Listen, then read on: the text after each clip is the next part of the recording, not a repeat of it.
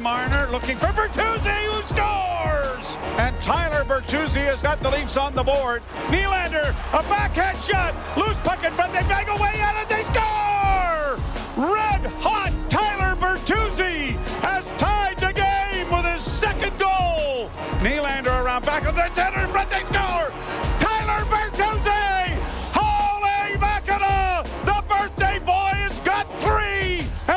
The Leafs have the lead.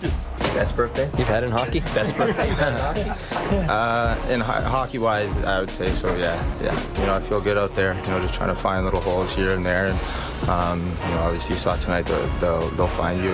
Uh, you just got to find the openings. Yeah, I mean, yeah. Even before tonight, you know, I was feeling good. Um, you know, thought I was making good plays and um, you know, just playing decent hockey. And um, you know, tonight felt good.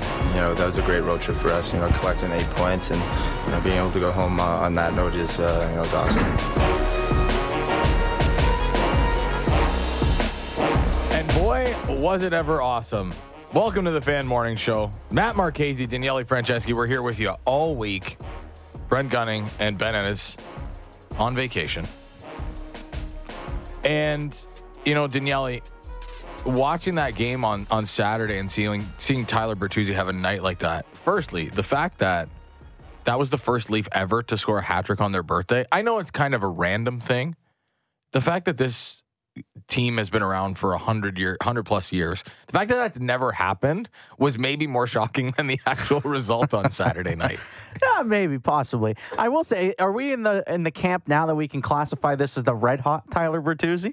Like, is this the red hot? It was this Joe Okay. Bowen in this call on the second goal there. Okay, here's- red hot Tyler Bertuzzi. I'm like, okay, Joe, he's been he's been playing great hockey as of late, no question. Is he red hot? I mean, okay, the the hat trick. It was, it's the Tyler Bertuzzi game, but red hot.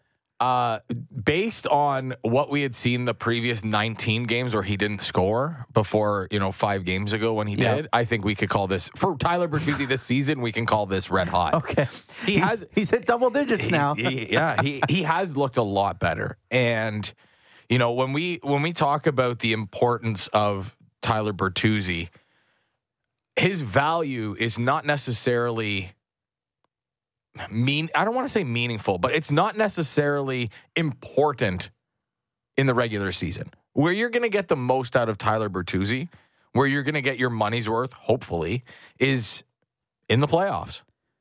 if he is that version or some semblance of the version that you've seen as of late, let, let, alone Saturday. I mean, even if we take that out of the equation, the three goals, if you're getting that level of commitment and two way play from Tyler Bertuzzi come playoff time, you're going to be very happy. And it's going to validate the contract that Brad Treliving handed him in the offseason. On July 1st, he was a priority signing for this team.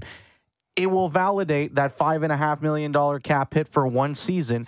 If he shows up and in game 83 and beyond he is very good. That's that's what we're looking at here. It's I, i'm with you. I don't think this signing is going to be the, the value of tyler bertuzzi will be proven based on what he does in the playoffs it's Yeah. not about what he's doing right now you have to be peaking at the right time and and sort of ramping yourself up to be in the best position come game 83.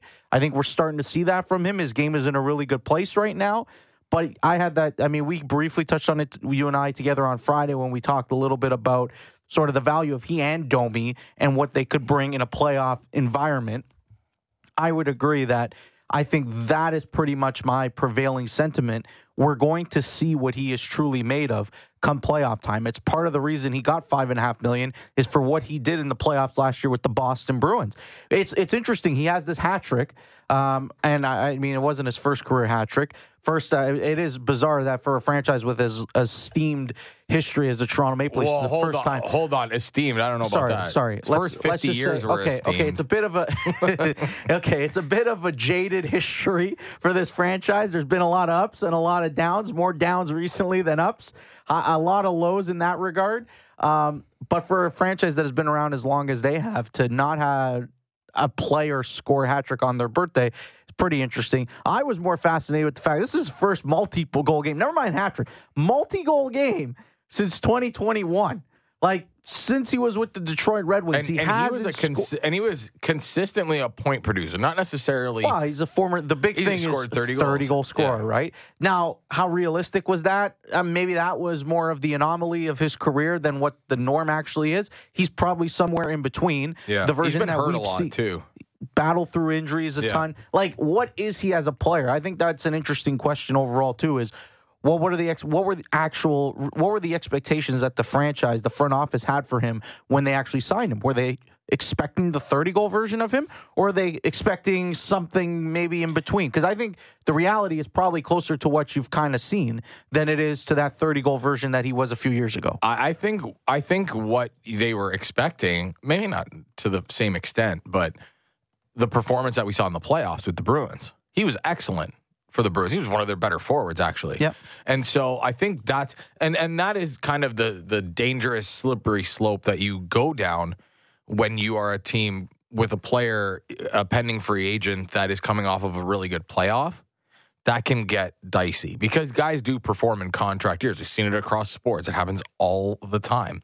And so, uh, not that Tyler Bertuzzi is necessarily that guy, because again, we've only seen him in the playoffs once. And the uh, the other time that we've seen him in the playoffs was in the AHL with Grand Rapids, and he was really good. Other than that, he hasn't been there. So I think that is part and parcel um, the reason why they brought Tyler Bertuzzi in. He brings an element that you know not a lot of guys on this team have. Um, let's hear from Tyler Bertuzzi, and this is this is him on how this team has played over the course of this winning streak, and and why now all of a sudden things are starting to click. Here's Tyler Bertuzzi. I think everyone's just buying in. Um, you know, we're at, a, we're at a point in the season where, um, you know, we got to kind of turn things on and you know have a winning mentality and um, you know take no games off and try and be as consistent as possible. It's it's so simple, but it's something that we had talked a lot about leading up to this streak was kind of what is this team, especially ahead of the trade deadline. I am a firm believer that players are the ones who determine whether trades are made or not. And not obviously they're not the ones making the trade, but they're the ones that give the general manager a reason to make a trade. And so the way that this team has played, you look at stylistically how they've done it, and and in the fashion that they've beaten some good teams. We can say what we want about Vegas missing uh, Mark Stone and Jack Eichel. Yes, those are massive, massive losses. But the Leafs are on the second half of a back to back. They travel, albeit it's not far from Arizona to Las Vegas, but they go in, they get a big win, they jump out to a huge lead early, and then they go into Colorado. And if we're being honest, a two nothing, they could have packed that in, and they could have said, you know what? It's it's it's a road game. It's altitude. It's the last game on the trip.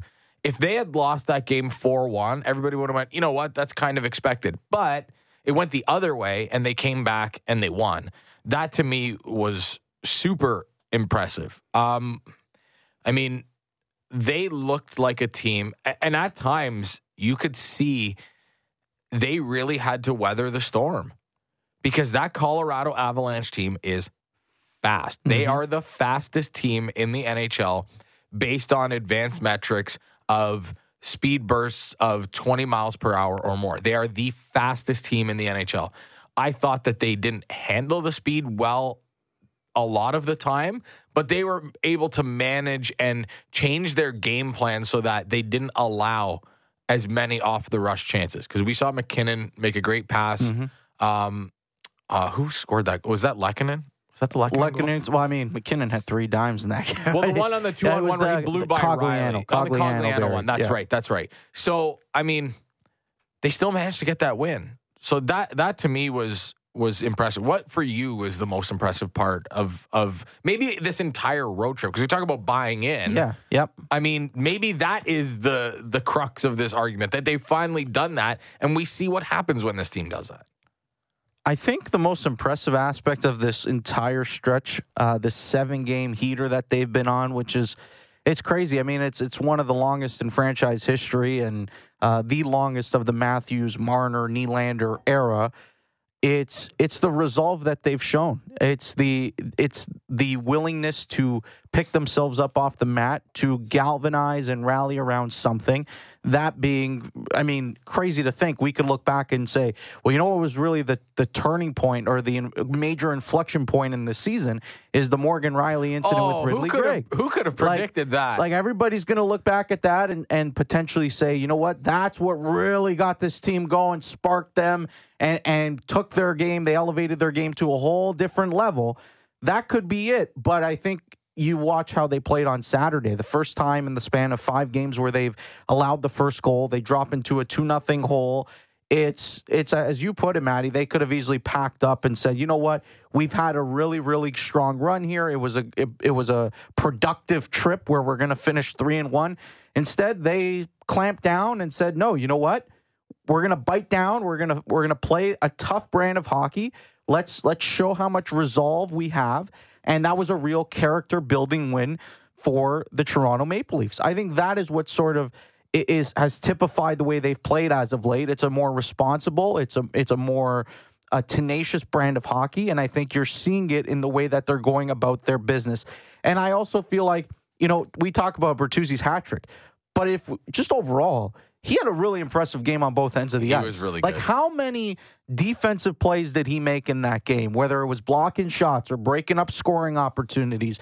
I mean, heck, he the, the the sequence where he breaks his stick and, and sacrifices the body, and this guy's limping off the ice, and he's and he ends up having a hat trick in the game. You're just like, God, like that's that's what it's all about. Like Yeah. that is that's exactly what you want to see from a team that you think is capable of of winning not just in the regular season but in the playoffs. You got to do that. You got to be willing to sacrifice in those moments. And and he made several of those plays. So I think that's really what kind of has typified their entire run up until this point because it's been it's been impressive. Um, you go into Colorado, a tough place to play. Like that team had won 13 of their last 14 at home, six straight there in that building, and you pick up a win. I think it tells you all you need to know about the way that the Leafs are playing right now. yeah, when you go into Colorado and beat a team like that, mm, that's a cup contender on the other side. Hundred the percent. They you beat the last two Stanley Cup winners in successive games. Yeah. Like that's I think that says something about you and, and the team that you have. Like that, that says something about your character. It's indicative of a group that for whatever reason, finally maybe as Bertuzzi's, hey, everybody's pulling in the same direction and we're all kind of clicking. We understand roles. We're we're embracing our roles.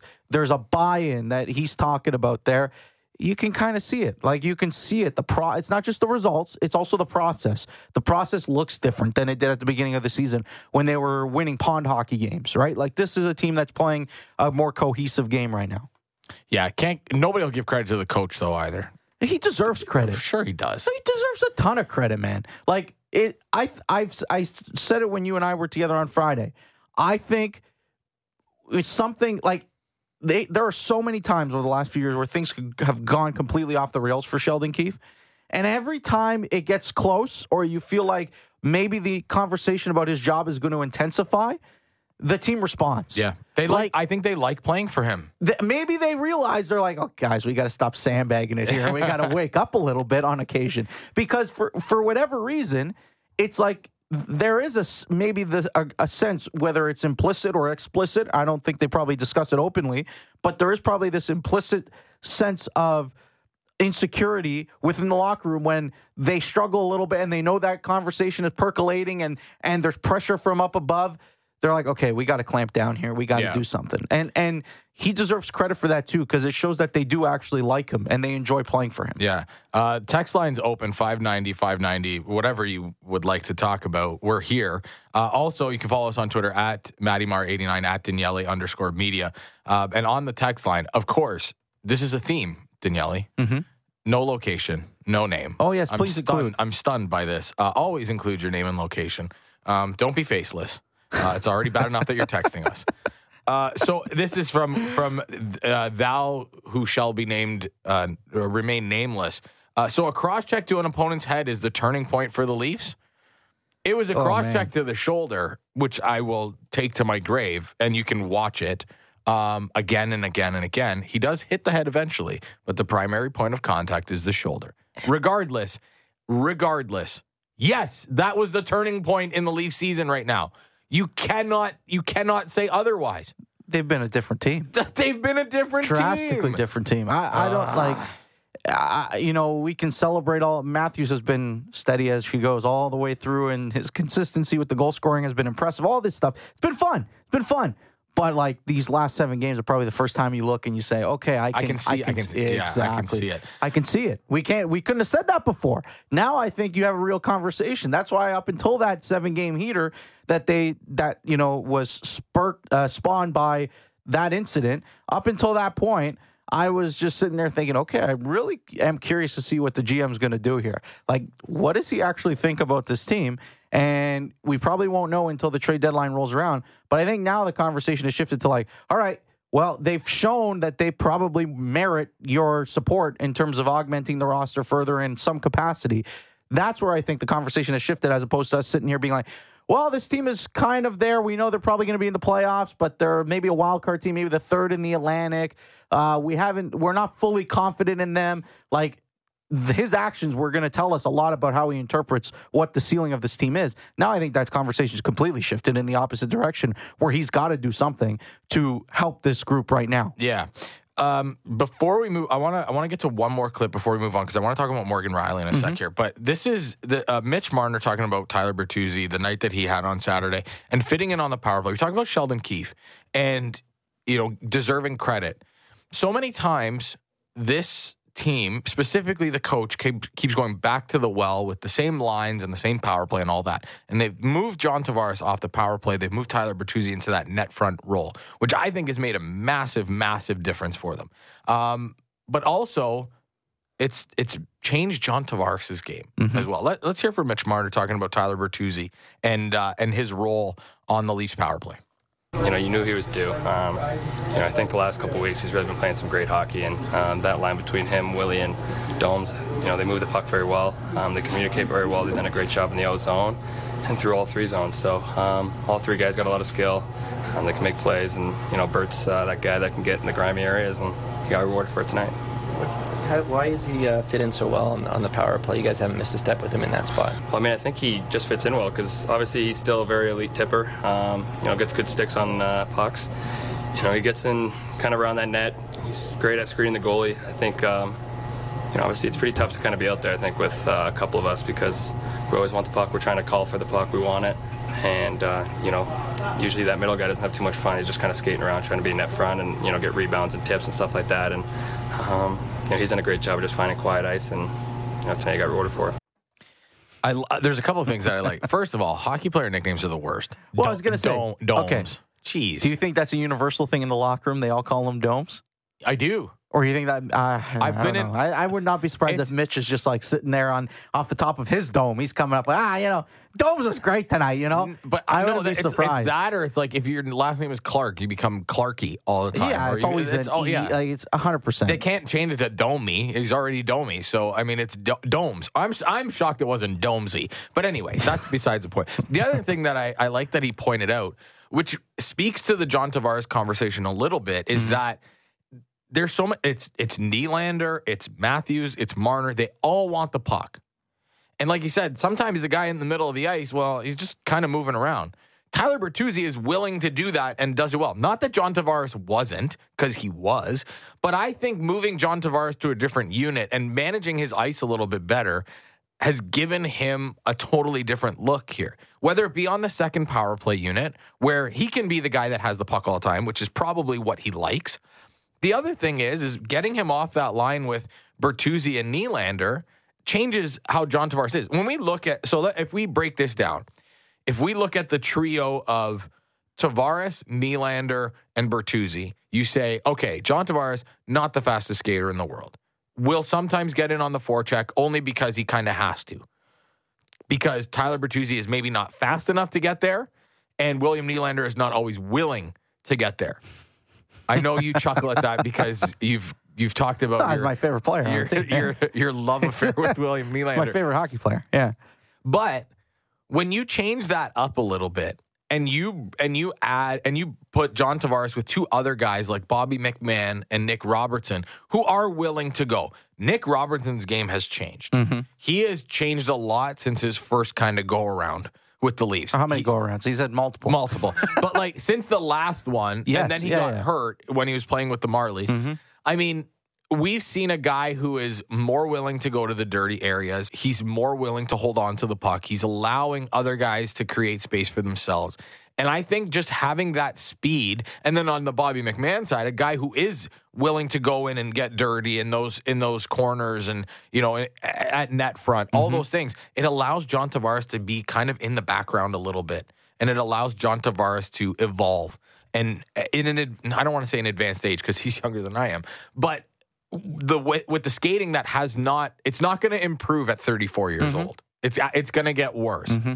So to put him with two guys that have a little bit more speed that are willing to go in like all the time on the forecheck, it allow it also is going to take away take some miles off of John Tavares as well physically. Yeah, I would agree with that. I also think it's interesting.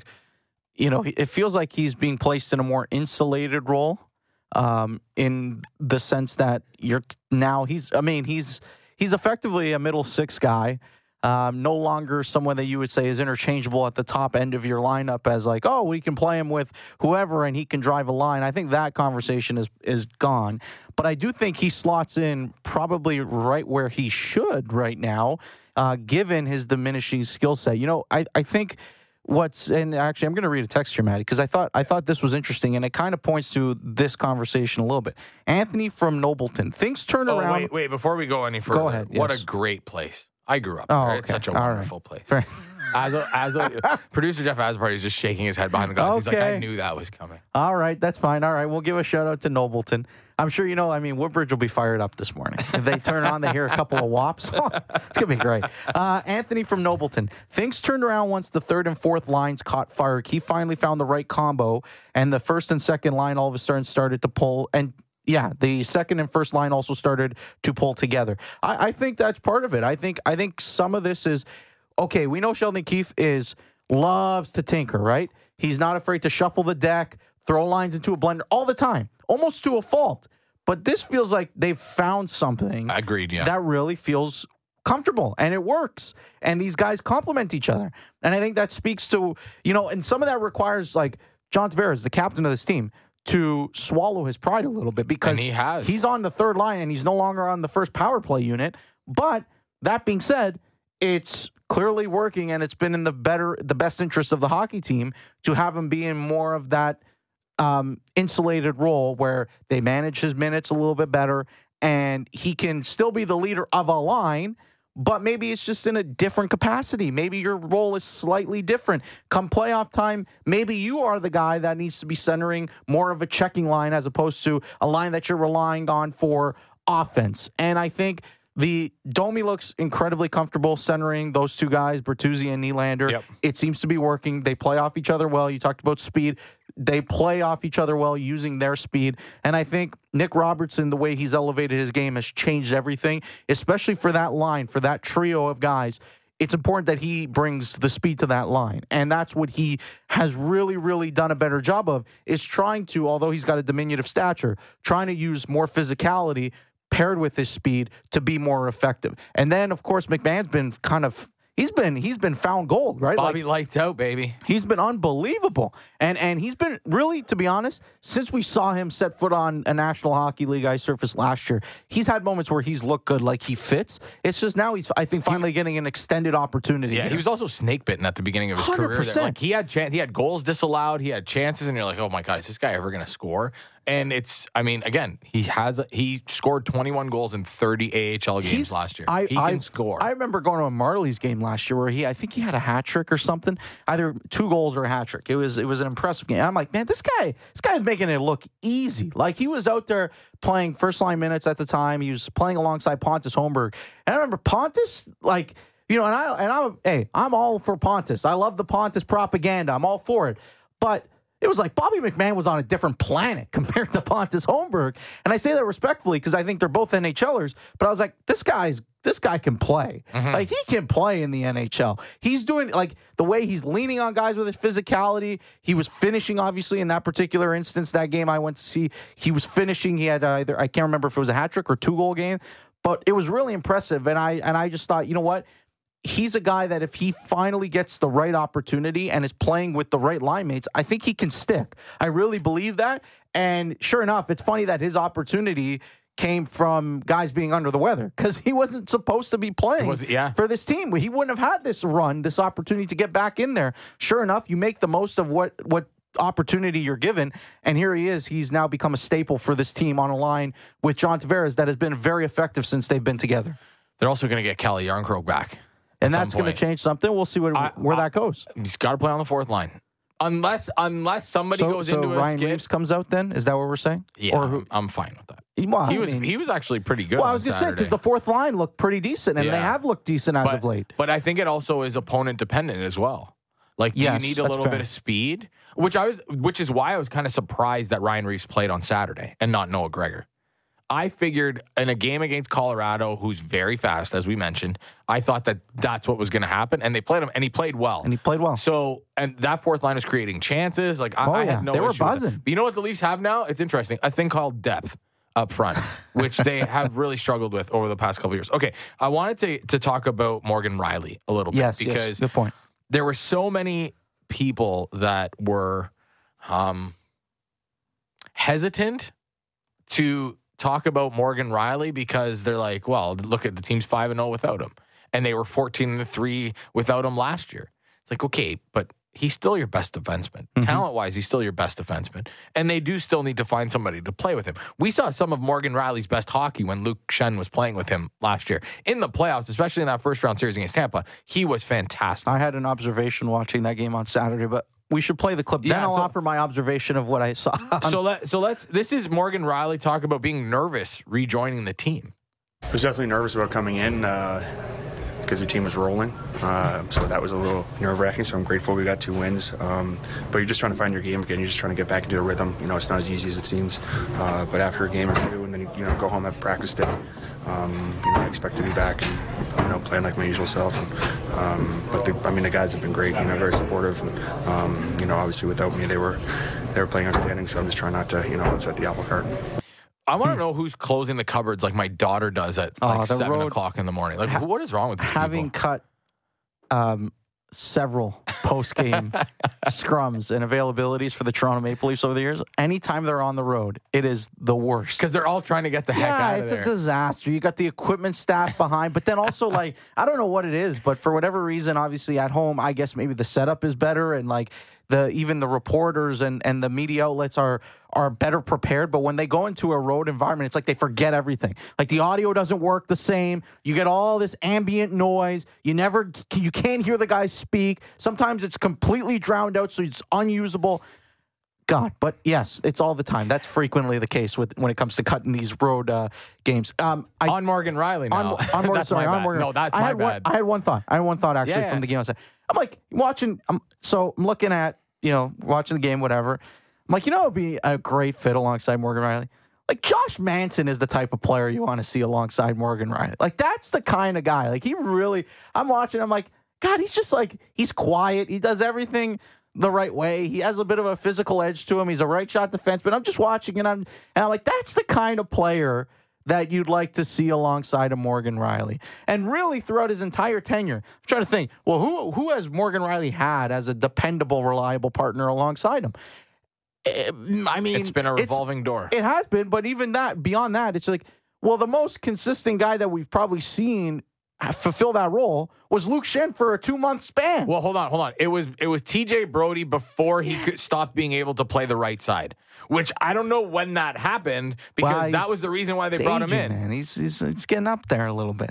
Uh, His game has diminished Did he, slightly. did he forget which side of the ice yeah, he plays on? no, like, what is happening I here? don't know. I'm just saying he's not the same player that he was when Of they first he's signed not. him. Of course So he's I think not. that's part of the equation, and and it, it factors in for sure. Like it's a different.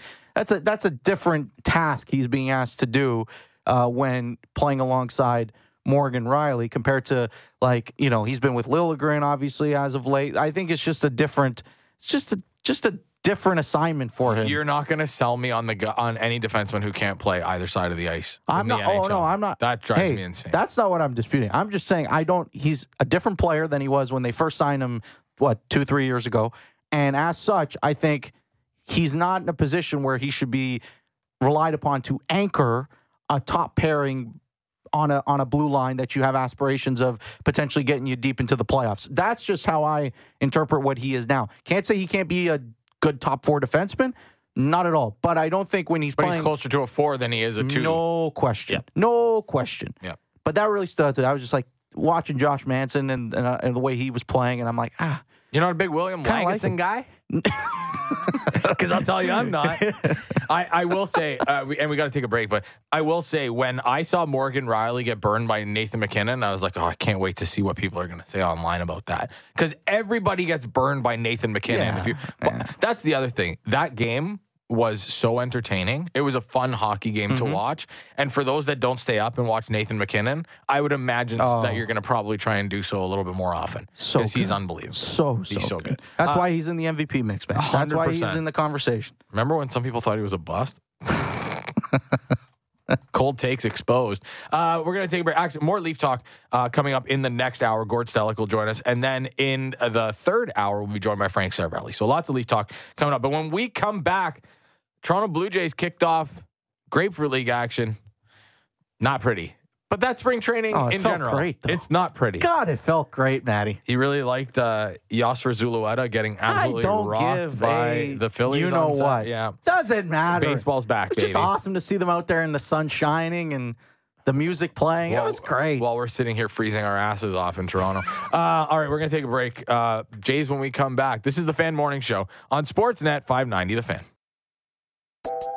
Dive deep into Toronto sports and the NFL. The JD Bunkis Podcast. Subscribe and download the show on Apple, Spotify, or wherever you get your podcasts.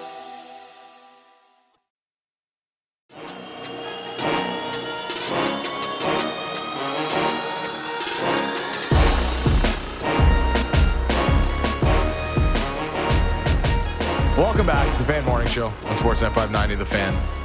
John Schneider talking about Alejandro Kirk. And, and that is, of all the things that we saw, because there was a lot of bad on the weekend. I know you I can choose to focus on can- the good. You can wax poetic about how wonderful it looked. was that it was all sunny and there was baseball Beautiful. back. Yeah, I'll be the, I'll I'll be the negative guy here. Come on, you can't tell me you got some level of enjoyment and satisfaction at 1 p.m. on Saturday when you know the the pre roll starts, the intro comes on for Sportsnet, and here's the da na na na da na na na. It got me, it got me going. I felt I felt great. Like yeah, it's and you know it's sad because we're still, I guess. I mean, well, actually, it's not that far. It's like four weeks away, technically, from opening day. Which means we have a lot of bad baseball to watch until then. Yeah, but you don't have to in, in you don't have to consume all of oh, it. Oh, I was like four innings yesterday, and I'm like, we, No, same. We we gone. I totally. I was in the same boat, you know, because I want to see some of the starters. I want to see some of the. I want to see so see some of the regulars. I, I I'm I'm good to see the some of the prospects here and Sure. there. But once we get into you know some some guy that is probably not going to pitch higher than single A this year, I, I'm I'll move on. I'm fine with that. However, it's the aesthetic of it all that makes me excited because I flip it on on Saturday. I'm like, oh, the okay, we're healing. We're feel it's good. I can feel optimistic about something, even though the Jays did nothing in the offseason for the most part. I can at least look and say, well, I'm starting to like what I'm seeing. And then Kirky homers yesterday, and you're thinking, okay, here we go. Because actually, you know, and I hope we can have this exercise where we go through and kind of power rank our most important Yeah. players. Yeah, Because we I think do that this I think week. I think that's going to be. I think it's interesting to to kind of look at it. I'm sure we'll have different differing views on on sort of the pecking order in terms of what we we deem to be most important. Um, but Kirk to me is right up there as part of this equation in terms of his level of importance to the potential success of this team. This is a guy that was an all star a couple years ago, hit in the middle of their order consistently two seasons ago as part of a team that made the playoffs, and last year completely fell off a cliff. And I also I find it funny how like the whole narrative last year and even coming into camp, even you heard John Schneider talk about is, well, Kirky showed up and is ready to roll. And I'm like, as opposed to what? Because he showed up a month late last year, was just like he, I understand he never was able to get off the ground. Like Yeah. I like his season just felt like it was this a, a recurring cycle of inconsistency and, And him ground just, balls. well, all the time. ground Couldn't get off the ground, literally. But that's he's not the only one. There were a lot of guys that couldn't Yeah. get off the ground. So here, so here's what I, I will pose this question, and then I will I will take this in a different direction. Um, how long you been working here for? Uh, it'll be five years in April. So That, that's why you still like spring training baseball. we're- sure, okay. Azo's shaking his head behind the glass Maybe. because Azo's been here longer than I have. I've been here 12 years. I don't like spring training baseball. Just give me the season. He's he's you know he's talking behind the glass Is he? to and he's talking so only Josh our, our technical operator can hear him. He's not talking in my ear. Shocking. He's like the faceless, nameless texters that text okay, him all but the time. I'm not saying I'm not saying I I enjoy. You enjoy the first four innings. hundred percent. But what's wrong with that? No, there's nothing. You know what? You know what did put a damper on things too, because we even talked about it briefly on Friday. It was like Ricky Tiedemann is supposed to make this start, man. That's something I was actually looking and, forward and it's to. like, yeah, we're okay. No, I I'm, I agree. I'm looking forward to that. I'm eager to see how he looks. Apparently, and everybody's waxing poetic down there about how great he looks, and he's in he's in peak physical condition, and he's throwing hard, and and then you had people like talking about, well, maybe one day he's going to convert into a back end reliever. That's sort of maybe the ceiling for this guy, like closer potential and all this stuff. If it doesn't work out as a starter. And then we finish our show on Friday And morning, and like ten minutes later, it was just like, well, he's not pitching. He's already he's already dealing with some kind of injury. Um, hopefully, it's obviously something that he can work through. He's day to day, from my understanding. But that was the only thing that really kind of was a bit of a letdown because I was eager to see it. You know what though? Chad Dallas started that game. And I know people be like, Chad Dallas, who the heck is that guy? He's 23 years old, Maddie. This guy's got some stuff, man. Yeah, and that was funny. Buck Martinez was uh, was on Blair and Barker last week, and they they kind of, you know, they kind of dismissed it a little bit too. But he was like, they asked him, "Hey Buck, is there a guy that you're like a pitcher that you're kind of really looking forward to seeing that you think has some stuff?" He's like Chad Dallas, and I'm like Chad Dallas. Literally, you watch him, you see how he pitched on Saturday. You'd be like, okay, yes, I could see. He's 23 years old. He's a guy that's in the system. Somebody that maybe ends up being a trade chip for all we know, but it is something. It is something. So um, th- it wasn't all bad on Saturday, despite not having Tiedemann on the mound. fourth rounder in uh, 2021, and he, you know what he sounds Chad Dallas sounds like the name of a closer. To me, that's just I. I see Chad Dallas coming in to some ridiculous theme. Maybe it's the Dallas theme. I don't know. I love it. Yeah. But yeah, that's where I can see. Now, you know, we saw some not so great stuff. Uh, Nate Pearson, not Oh, was great. Uh, Yosver Zulueta, who a lot of people were clamoring to have called up last year from Buffalo, he was not very good. Uh, Bowden Francis struggled in the first inning yesterday. Um, I mean, I'm not going to get too far into the weeds. It's the first couple of games of Mm-hmm. spring training. Like these guys are these guys are working on things. Mm-hmm. They're not necessarily going out and throwing what they want. Um, but from the other side, where you remember we talked about last week when we were on together about the Yankees and and what this team looks like, and Carlos Rodon looked better than he did last year. Granted, he he pitched around some trouble. Not hard for him to be better than he was last year. yeah, he was yeah. very the, the bar was very low. he was hurt and he was very bad. um, and that and that game yesterday, that was a very strong Yankees lineup. Oh god, that was One- as close to the starting lineup as you're going to see. Soto's homer was outrageous. Did you did you not get like uh, did you not shed a little bit of a tear being like they missed out on Ohtani and they put all their effort into trying to bring in Ohtani and they didn't focus any attention on Soto and now you're looking to go ah, that guy would look really good in the outfield right oh, now. he would look really good. He, He also look good looks in like every he's sort of made but- for pinstripes, though. Got to admit that guy in that uniform for whatever reason, it just it seems it works.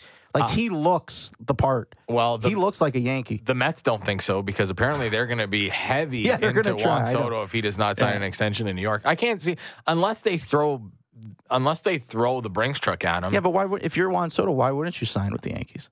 But if you're Juan Soto, Let's say you go out, you have thirty. You, you, again, you do what you're supposed to do, which is be Juan Soto and hit thirty to thirty-five homers, drive in hundred plus runs, play in a more hitter-friendly ballpark, uh, be a part of team success, and then they'll, they're going to pay you. Like the Yankees are not going to be outbid. but, but well, they're not going to be outbid. The thing is, though, is we've seen them curb their spending a little bit. Now, for a player like this, I mean, this they is an spent entire on Judge. They did go and say we're going to do whatever is necessary yes to keep Aaron Judge. I, I agree with that, but it's not like it was five years ago or ten years ago, where I was like, oh, not like like the perception of the Yankees for the longest Sure. time is what we thought of what the Dodgers do now, yes, yes, that's and that Sure. and that to me is not.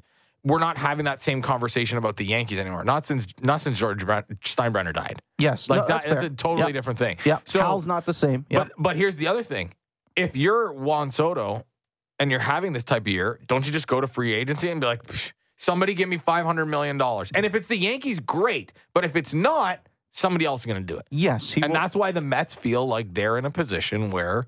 Here, we'll just five hundred million. Find it on the Steve Cohen. Find know, it on the couch. What's interesting about that is they kind of went through that experiment recently, though.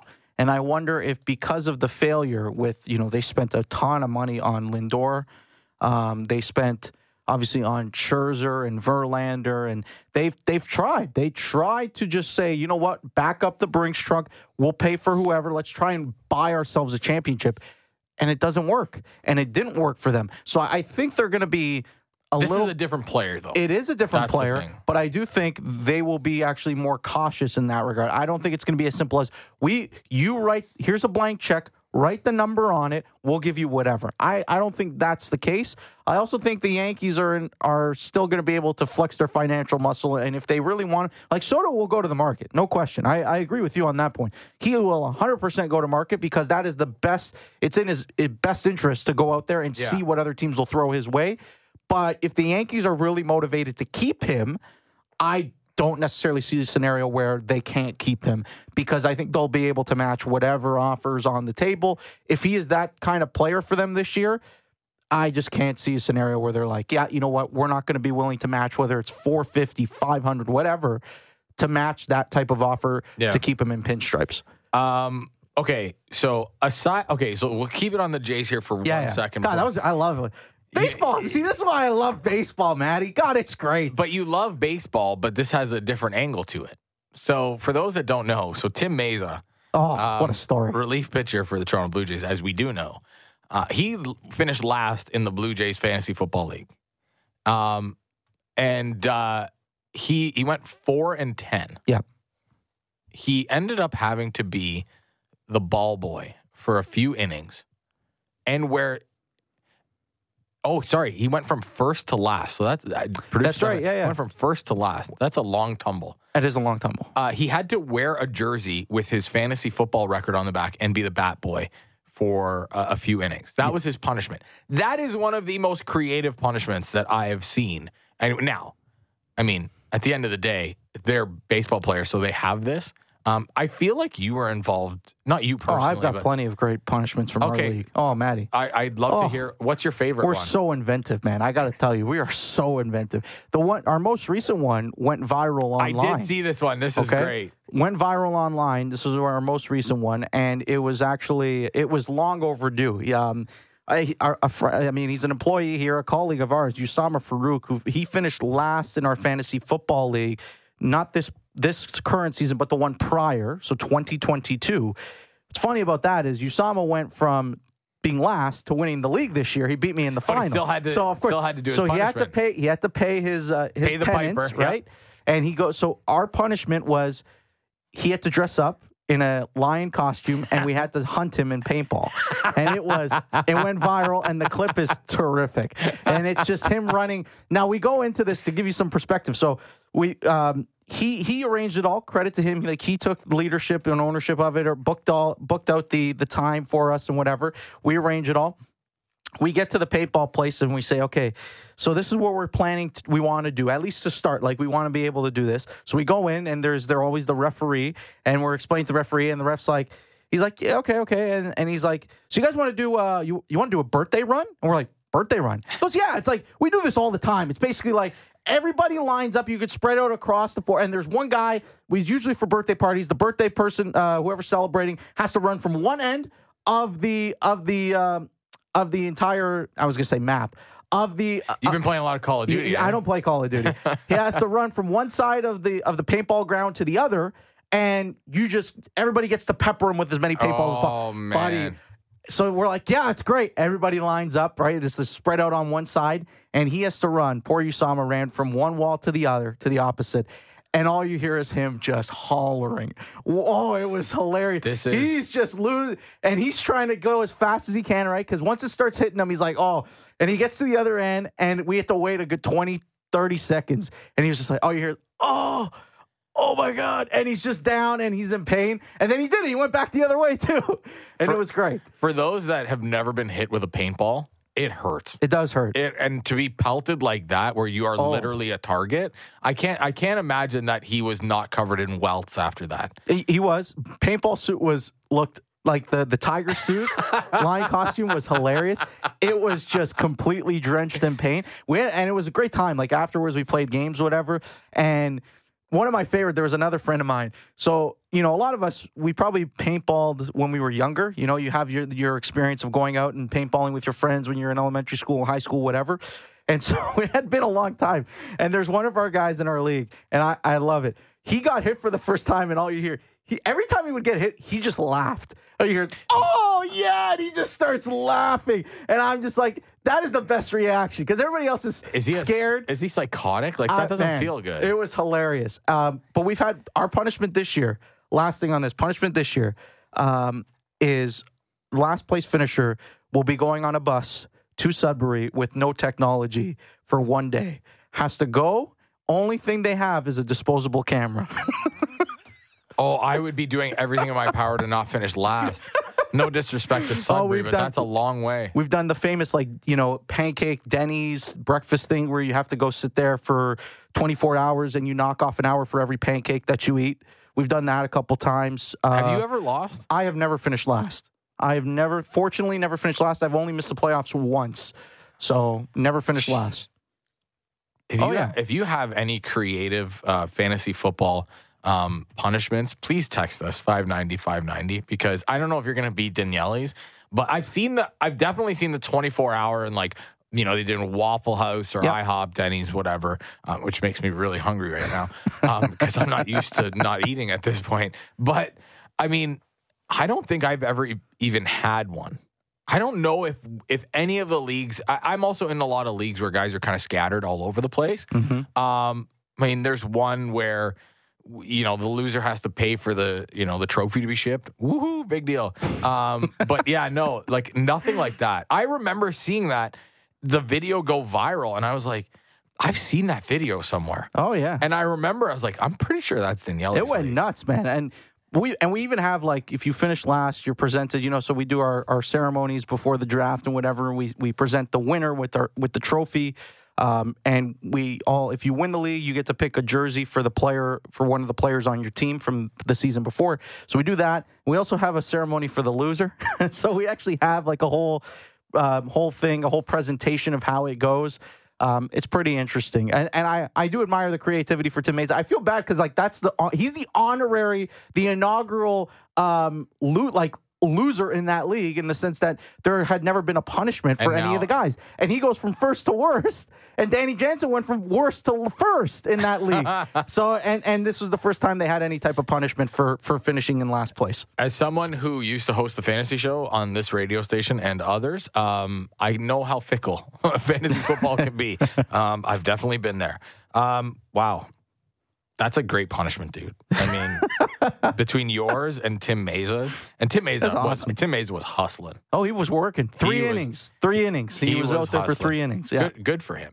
Uh, we're going to take a break. When we come back, we're going to chat uh, a little bit with Gord Stellick, uh, Sportsnet 590, the fan Leafs analyst and co-host of the Morning Skate on NHL Network Radio. He's also the co-author of the book Revival: The Chaotic, Colorful Journey of the 1977-78 Toronto Maple Leafs with Damien Cox. Uh, we'll talk about the Leafs, talk about Tyler Bertuzzi, and and and kind of really hone in on what the expectations were, how he's performed, and also um, what moving around Tyler Bertuzzi and some of these lines has done for John Tavares. That and so much more when we come back. This is the Fan Morning Show.